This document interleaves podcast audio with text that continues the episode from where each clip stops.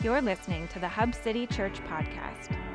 To learn more about Hub City Church, including our gathering times, you can check out our website at albanyhubcity.com. Hey guys, welcome. Grab a seat.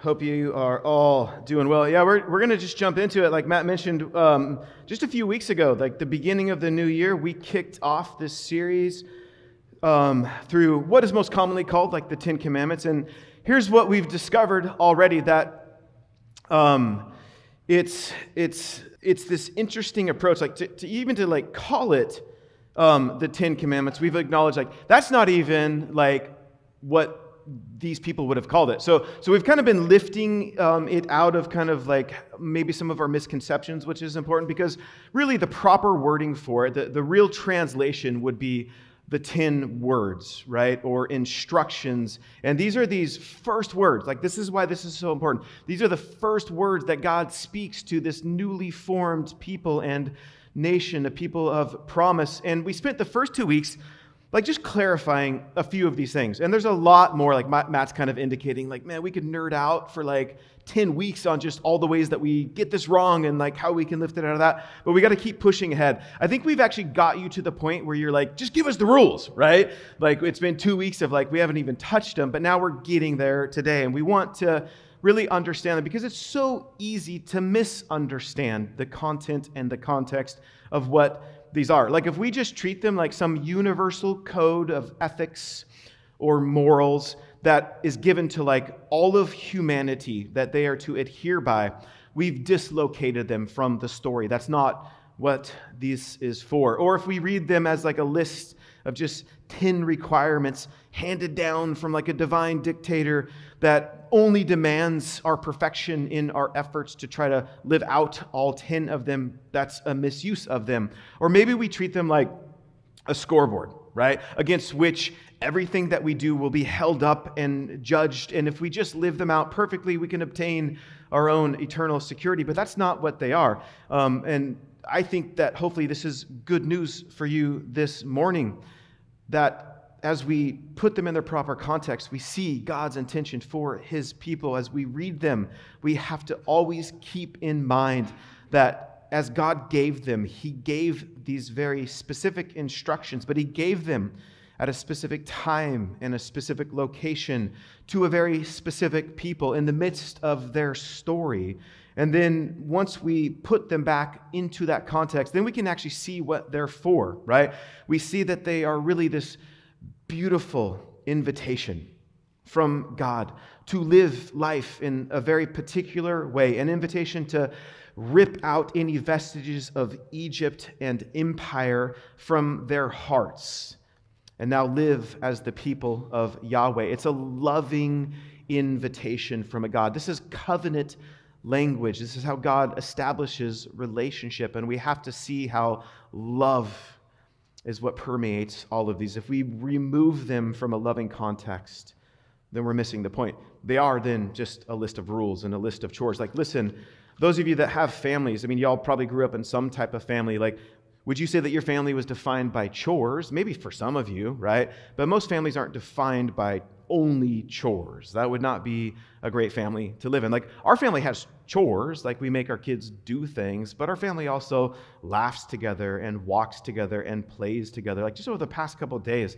my wife and I went out for a walk in the woods yesterday, and it was magical. Like, y'all should go out. It's, it's amazing out there.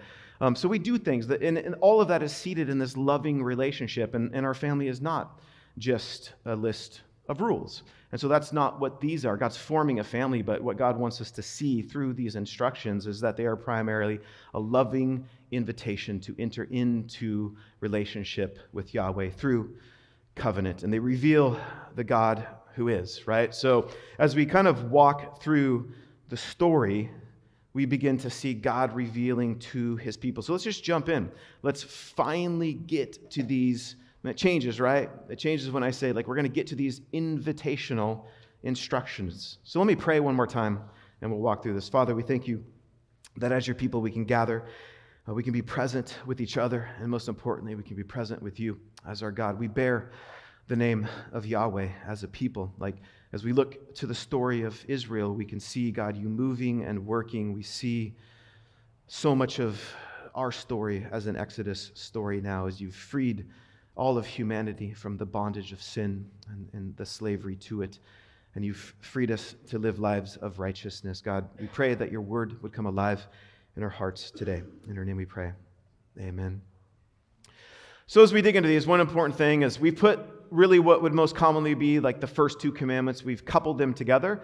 Um, that's important. we will get into that. And so you could really look at this. The first commandment just simply is this only worship Yahweh. Now, we're going to elevate that name throughout this series. Like, it is important that we recognize that. Um, we'll kind of interchangeably use Yahweh and God, but I want to keep that before because that is such an important um, piece to the whole story is that God shows up and, and now he, he gives his personal name to a people, right? So, so only worship Yahweh. And then that second instruction or that second word is to only worship Yahweh in the way of Yahweh. And we're going to unpack that and understand what that means. So the first commandment is about the who of worship. And then the second commandment is about the how of worship. And then when you put them together, you see this picture of only worship Yahweh in the way of Yahweh. And what I'd like to do this morning I'm going to show you these two, real simply, like these two instructions and how they find themselves working first and foremost for ancient Israel. Like, what are the implications for ancient Israel? Because that's the context. It's a specific people in a specific place. But obviously, it fits for us today too. And what's our relationship with these? So, I've got these like five statements, okay? So, if you're a note taker, like, rarely do I have points, but kind of got some points today. So, you can write these down. And we're going to look at these five kind of statements about the response and the obedience of what it means to be a people that worship Yahweh. And so these statements become a, a, description of obedience to what God is inviting his people to do, which is to worship him and how they are to worship him.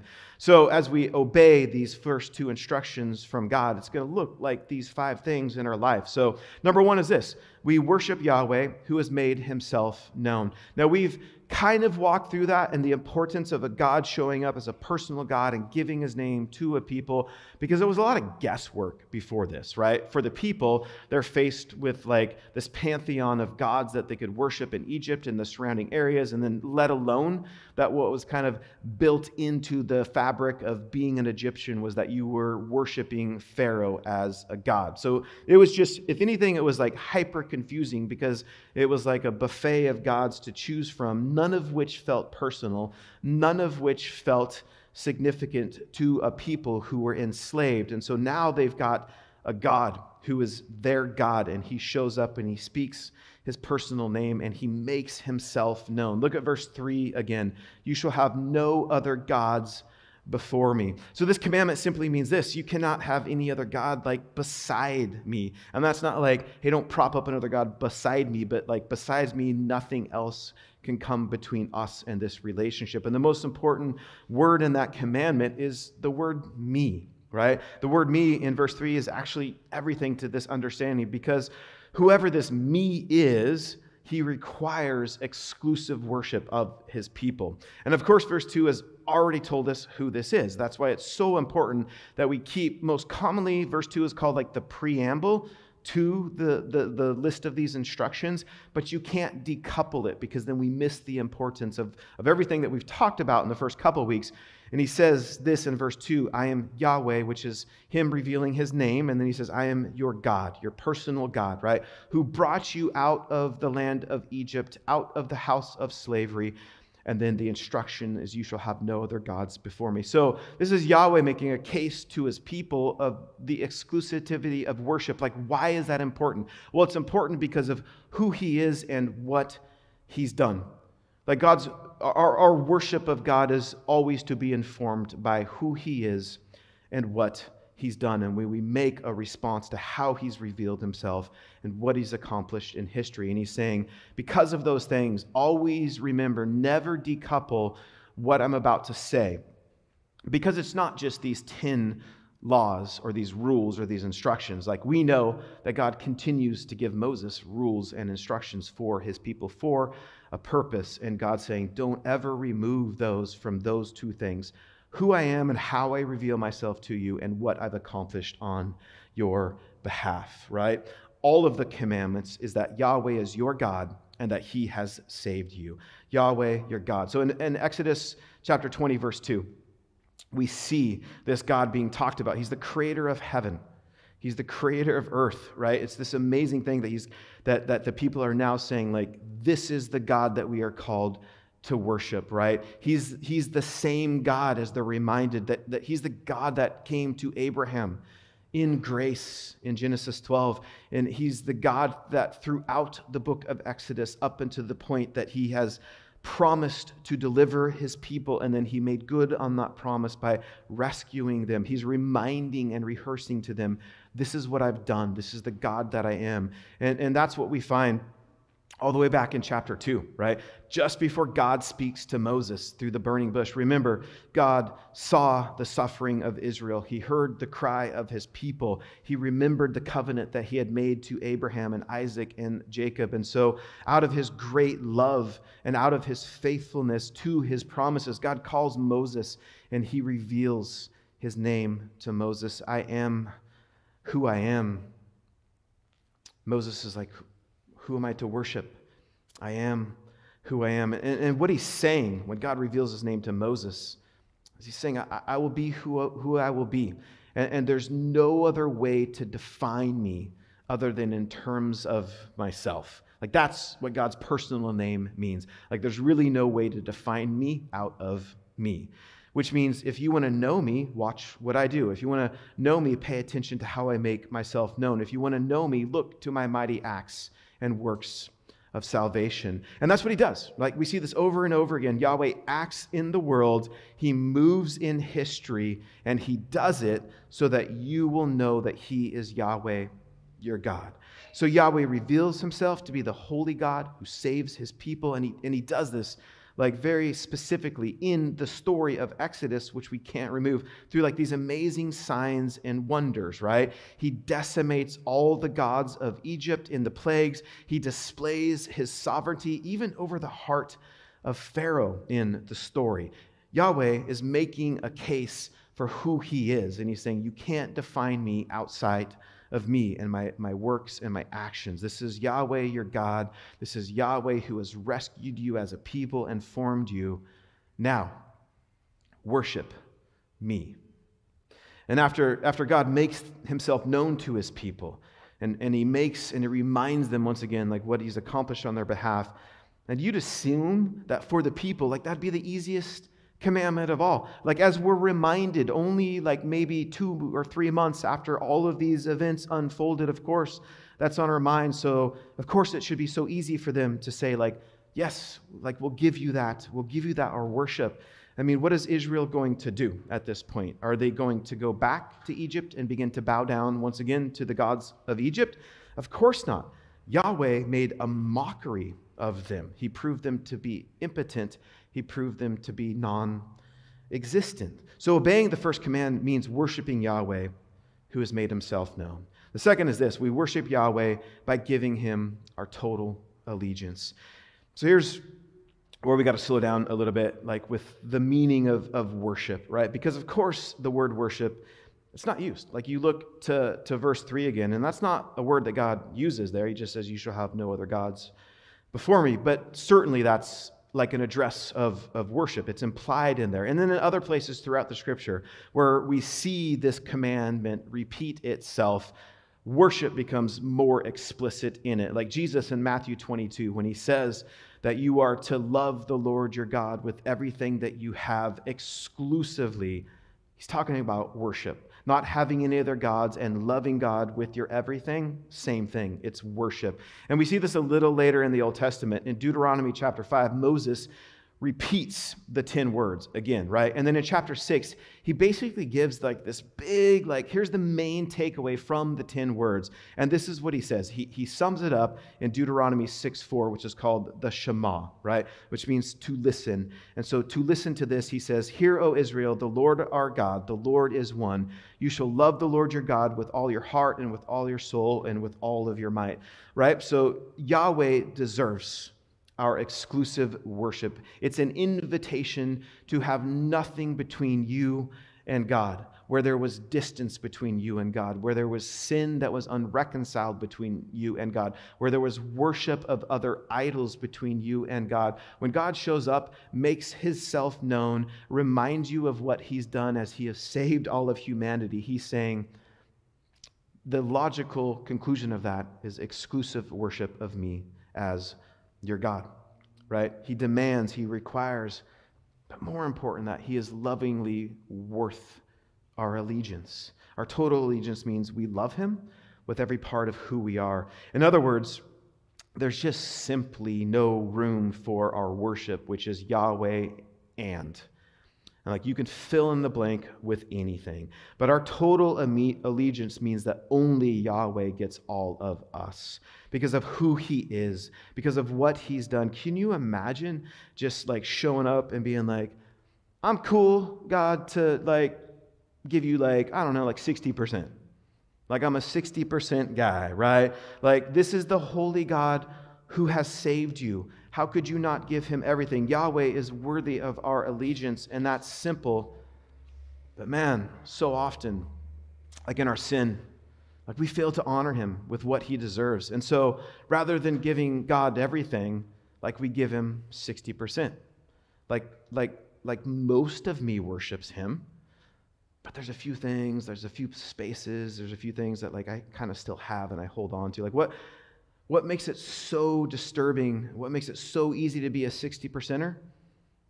Good people, right?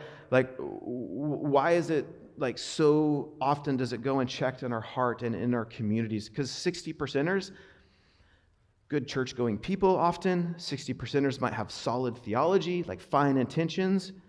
Man, but, but, and, like, like I'm one of them at times. Like we, we break the first commandment because that's not total allegiance, right? Like, we actually have a story in the Bible about somebody who's like this. Jesus tells this story about this guy. We're not given his name, we don't know much about him, but what we do know is like, hey, he's a good guy, he's doing good things. He's most likely this like young professional guy. He's apparently like super wealthy and he approaches Jesus as Jesus tells the story, and he's like, Hey, Rabbi, which is teacher, like, teach me something. Teach me how to do this. Rabbi, what good deed must I do to have eternal life? Like, how do I figure this out? And Jesus tells him, like, well, keep the commandments. And he's like, well, which ones? And then Jesus, like, in rapid fire succession, he rattles off like the last six instructions, ones that we haven't got to yet. And the guy's like, says back to Jesus, like, I've done that.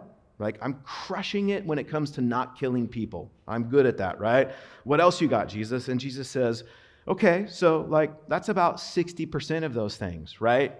There's 10 of them. You're saying you've never broke six of them. You're a 60% kind of guy. Well, let me ask you this. You're still asking, like, what do I do? Well, go and sell everything that you have. Maybe, maybe even better, like, give it away to people in need, whatever it is, and then come and follow me. And like what happens next is it's crazy, right? The guy says, Jesus says that the guy like is saddened in his heart, right? He, he recognizes that there's something hanging over here that he's just unwilling to give away. He's unwilling to let it unseat in his heart because he worships it, right? Um, he's a 60% kind of guy. He's like, hey, I've kept all of these instructions. I've never treated a fellow image bearer uh, like and, and broke these commandments. He's a good guy. But you see, like, in that moment, it's impossible for him to, to even follow the first one, right? He, he tried to have other gods before Yahweh. And when Jesus tells him, like, hey, get rid of those things that are coming beside me, he can't do it. And notice what this means it means that he actually can't follow Jesus in the way that Jesus calls him to follow him. So this story then begins to illustrate Jesus like he's already taught his disciples, right? You go back to Matthew 6, 24. What does Jesus says? He says, here's the deal. You can't serve two things at once. You can't have two masters.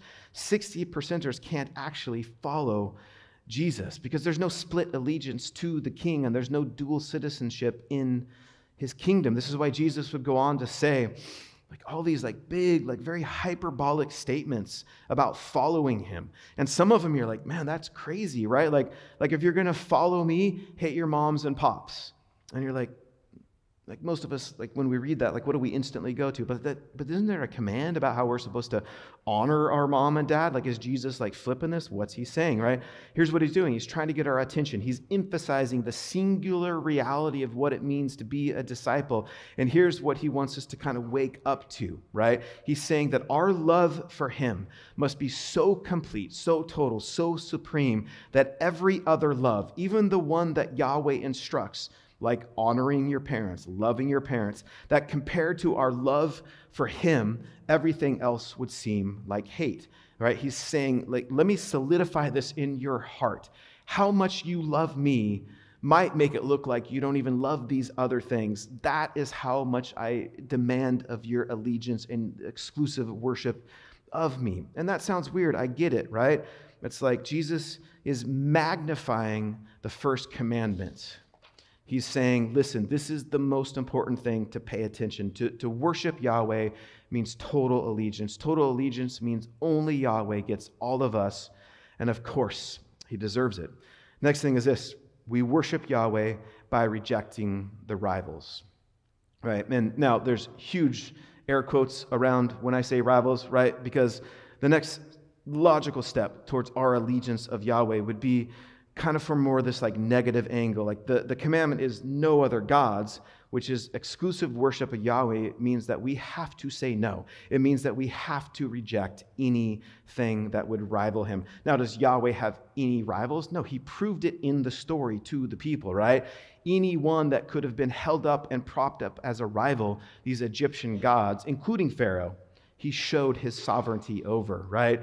And so we have to understand like of course that's not what we're talking about. It's not like any other god could stand against yahweh because yahweh doesn't have any rivals. He doesn't ha- share his platform with anyone. He's he's not one among many. He is the one true god. So so when we talk about rivals when it comes to god i'm not talking about rivals for our worship because because that's a thing, right? Yahweh is holy and above every other so called God of this world. And we can see that in the story. That's what he's accomplishing here to his people. But the gods of this world, they do compete for our attention, and they will get our attention unless we consciously like reject and fight them off and see and put them up against God and see how they fall every time. Like man, it's so much harder for us than it should be, right? Because of how these other gods can be so attractive. They're intoxicating, they're addictive at times. And listen, like, we're not talking about, this is important, we're not talking about gods from like other world religions, gods with names and unique forms of worship. Like, we don't choose worship of those gods because we don't feel any pressure from them. Like they don't have any pull in our life. Like, like very few of us have come to like a fork in the road moment where we had to choose between Baal or Yahweh, right? But for the people, that's a choice. Like that's not our situation. So here's the thing. The Hebrew word for God, you hear, hear it in the, in the word like Elohim, right, is El, and it means power right? So you shall have no other gods before me. It's not just talking about like false gods from other world religions with names and temples. It's about every kind of God or power that tries to steal your allegiance from Yahweh, right? So if you were like, hey, I'm cool, I've never worshiped the ancient Mesopotamian god Dagon, that's not what we're talking about, right? Because of course you haven't. But where has a godlike power like entrenched itself into your heart and pulled you away from worshiping Yahweh? What tries to rob your allegiance to Yahweh? Whatever it is, that is a rival God or power, and Yahweh would have us reject it. Number four, we worship Yahweh by refusing any worldly accommodation. So listen, like I get that that kind of sounds close to like the other one, right? But we're going to see how this, because this is where we bring in the second part of these instructions, right? So remember, the first part is about who we worship. The second commandment is about the how of worship. Like, how would Yahweh have his people worship him? So then look at verse 4. You shall not make for yourself a carved image or any likeness of anything that is in heaven above, or that is in the earth, or that is in the water, or under the earth. You shall not bow down to them or serve them, for I am the Lord your God, am a jealous God. So that in that second instruction, it's not just about worshiping other gods, right? That's not what he's propping up here. It's about confronting any practice of worship, right? Any practice of worshiping Yahweh in the way that these other gods are worshiped. So again, God is forming a people to be a distinct and set apart people for himself, then to go out and live out his mission to be a blessing. But he said, but in that, he, in that desire to say, have no gods, only exclusively worship me. What I also need to like pull out of you is the way that you know how to worship these other gods. Don't worship me in that way. And, and so all of the neighbors of Israel, like they worshiped their gods mainly, primarily through like carved images, statues. That's why kind of that specific listing, right? And then the second instruction says that that's not how it's going to work with Yahweh. The second commandment then forbids us from bowing down and serving any image of a creature, whether from heaven or earth or sea, like none of that. We don't worship that, we don't duplicate that. Um, but we also, for, and we're going to see how this works out, like for this specific time, he's also forbidding them of making any images of himself, right? So it begs this question, right? How is not bowing down to any image any different from not worshiping other gods? It kind of sounds like it's the same thing, right? Like, why is this a second instruction here because it's kind of the same thing. If you're not, if you don't have any other gods before God, you're certainly not going to bow down and, and make any images. So it's similar, but here's the deal. There's a story in Exodus. We know the story. There's so much nuance on it. Exodus 32. So it's while mountain is, or Moses is up on the mountain, not mountain on the Moses. Well, Moses is on the mountain, right? And he's receiving the law. And he's up there for a long time. He just says he stays way longer than what the people expected or what they wanted. So they're down there like, this is our leader. Where is this guy? He's up on this mountain. There's thunder and lightning. Crazy things are going on there. And they start to kind of go, but what are we supposed to be doing right now? Like he's up there having this mountaintop experience with this God that we just met, and we're down here. And so they start to become a little unsettled. They're like, hey, we either want in on this or we don't know what to do. So they go to this guy, Aaron, and they're like, hey, Aaron, can you help us there? So that's where we get to the story 32 1. When the people saw that Moses delayed to come down from the mountain, the people gathered themselves together to Aaron and said to him, Up, make us gods who shall go before us. As for this, Moses, the man who brought us up out of the land of Egypt, we don't know what has become of him. So they're like, We don't know what he's doing up there. We're getting restless. We need something to do. We need something to worship make something for us. So Aaron gives the people exactly what they want. He collects all the gold in the camp and he fashions this golden calf, right? And all the people look at this thing and they say, These are your gods. Like to all the people of Israel, these are now your gods, O Israel, who brought you up out of the land of Egypt. And then Aaron builds an altar and he says to the people, Hey, tomorrow we're going to feast, which means, at least for Aaron, the golden calf in his mind was not a departure from Yahweh, and this is important, right? But it was a man made method to reach Yahweh. So he makes this golden calf. He's like, man, we don't know what this Yahweh looks like. We need something to worship because that's how we've always worshiped. So this will get us closer to Yahweh, not as a departure from what God's calling them to do. And so basically, like, the golden calf becomes, in some ways, another Babel, right? It's another attempt for people through their efforts to get closer to God. And Aaron is trying to make it about Yahweh, but it's not, right? The people could, could not see Yahweh. It says that he sh- he's there and they hear him, but he's, but he's formless, right? And so, so Aaron is trying to make Yahweh for them more accommodating. Like, let's get to Yahweh through this golden calf. Why a calf? Why not an eagle? Right? Why not wolves? Wolves are like way more intimidating. Why a calf? Well, there's this thing back in Egypt the most important animal image was that of a calf. The image of a calf represented this Egyptian god, Ptah. And Israel would have known this. They would have been exposed to this. Some may have been drawn into the worship of this. So here's what's going on Israel had seen Egypt worship their gods with this calf image, and they say, well, let's get one of those. It worked for them. And, and, they're, and they're not listening to or they're not worshiping Yahweh in that moment. They're just trying to fit in and be accommodating to what they had been exposed to. And, and this should be odd to us, right? It should not make sense to us, despite the pattern repeating itself over and over again throughout Scripture. And even today, for some reason, we still assume that we can be lovers and worshipers of Yahweh and still do the same things as those that stand opposed to Yahweh, right? We can worship Yahweh in the same way that those that stand opposed to Yahweh worship him. That's what's happening in this story. And God would, would, would like drag that out of their hearts because obedience then to the second instruction means that we refuse to worship Yahweh in the world in the way that the world would worship, right? So he's calling his people out to say, like, I need you to worship me distinctly, set apart, different from how any of these other false gods that could come between us would be worshipped, right?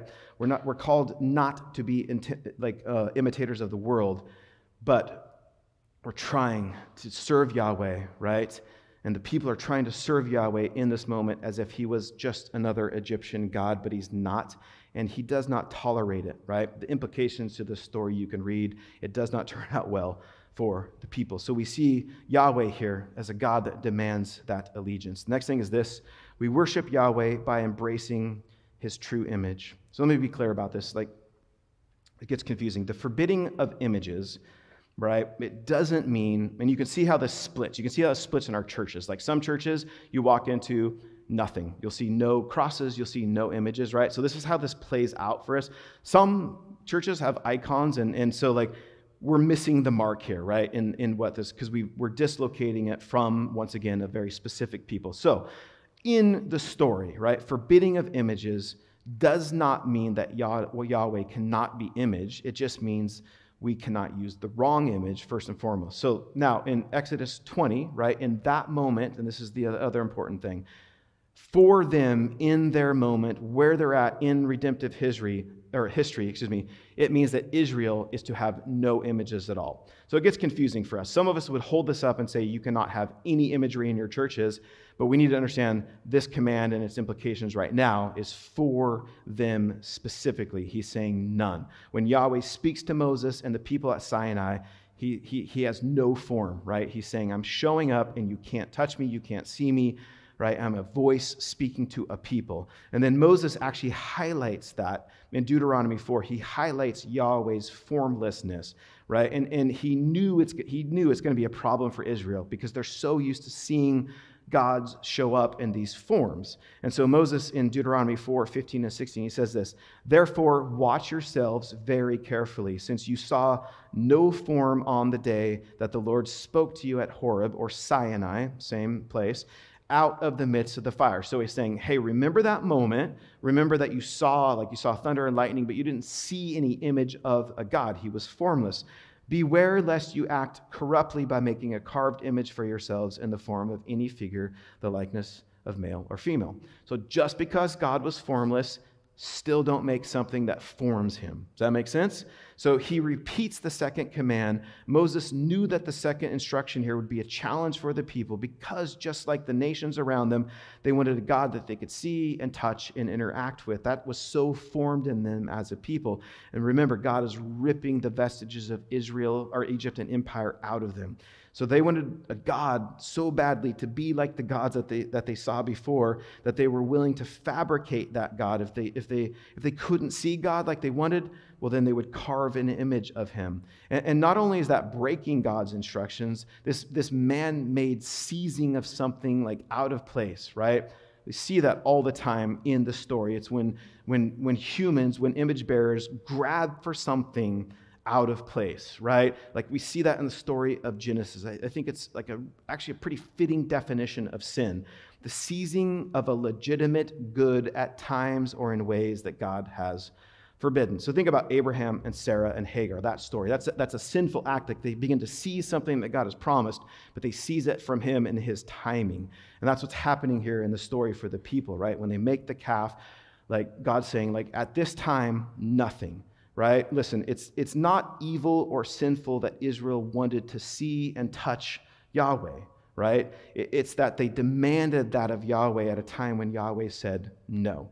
And then they took it into their own hands and they began to make these images. And God saying, like, no, now is not the time. So when, when their demand was not met, what do they do? They devise their own solution, they carve an image for themselves, and instead of trusting in Yahweh's plan, which would mean later that he indeed would give them this image. His plan was always to give his people an image. And the people were so hungry for it that they snatched it out of God's timing. Because as redemptive history begins to unfold, God would send his Messiah, Jesus. And he is the true image of God. Like you look through the scriptures, you read Paul in Colossians 1:15, God's plan was to always give his people an image, to reveal himself, to make himself known once again. And he does that in the person of Jesus. Paul says in Colossians 1:15, he, Jesus, is the image of the invisible God, the firstborn of all creation. The author of Hebrews says it this way in, in 1 3 that Jesus is the radiance of the glory of God and the exact imprint of his nature, and he upholds the universe by the word of his power. Even Jesus himself says, I am the image that Yahweh planned to give to his people. Whoever has seen me, John 14 9, has seen the Father. So, so Yahweh, who, who hides himself at Sinai, the God who had no form, who Israel could not touch or see, has now revealed himself in the flesh and blood of Jesus Christ. And John, look at what John says throughout his gospel. Says, We've seen this. We've, we've seen him with our own eyes. We've touched him with our own hands. We've heard the words that he's spoken to us, and we believe that Jesus is God manifest before us as human and as man, and he is representing to us, he is imaging to us who Yahweh is. So, obedience then to this second instruction, it means that we reject all false man made images and we embrace the one true image who is Jesus, the living, breathing, real image of God. Although we have not seen him yet, Jesus means that God has a face, and one day we will see him. And until that day, here's what we get to do. Every time that we gather as a people, we get to go to the table. And we get to remember him at the table. We get to declare Yahweh, who has made himself known, who made himself seeable and touchable also made himself breakable. Jesus humbled himself to the point of death, even death on a cross, and he did on that cross for us what we could not do for ourselves. Jesus dies in our place for our sins, which means he died for all the ways that we neglect these instructions, all the ways that we dismiss these instructions, all the way that we as a people sinfully like reject these instructions, Jesus would go to a cross for that. And then on that third day, he would raise from the dead so that whoever believes in him will be forgiven, redeemed, and saved, and will welcomed to be a people who would then worship only Yahweh in the way of Yahweh. Going to the table is one of those unique ways that we worship Yahweh. It means that we go to the table we, we bow before King Jesus alone. It's that simple. So, the good news of the gospel is this is that Jesus is the image of God. He's died for you, and He invites us once again into relationship. And as we go to the table this morning, we go to the table because we trust in Jesus. We go to the table because we worship Jesus alone, and Jesus invites us to eat and drink. So that's an invitation this morning. Come to the table, be a family, worship King Jesus. Let me pray and let's respond. Father, we thank you.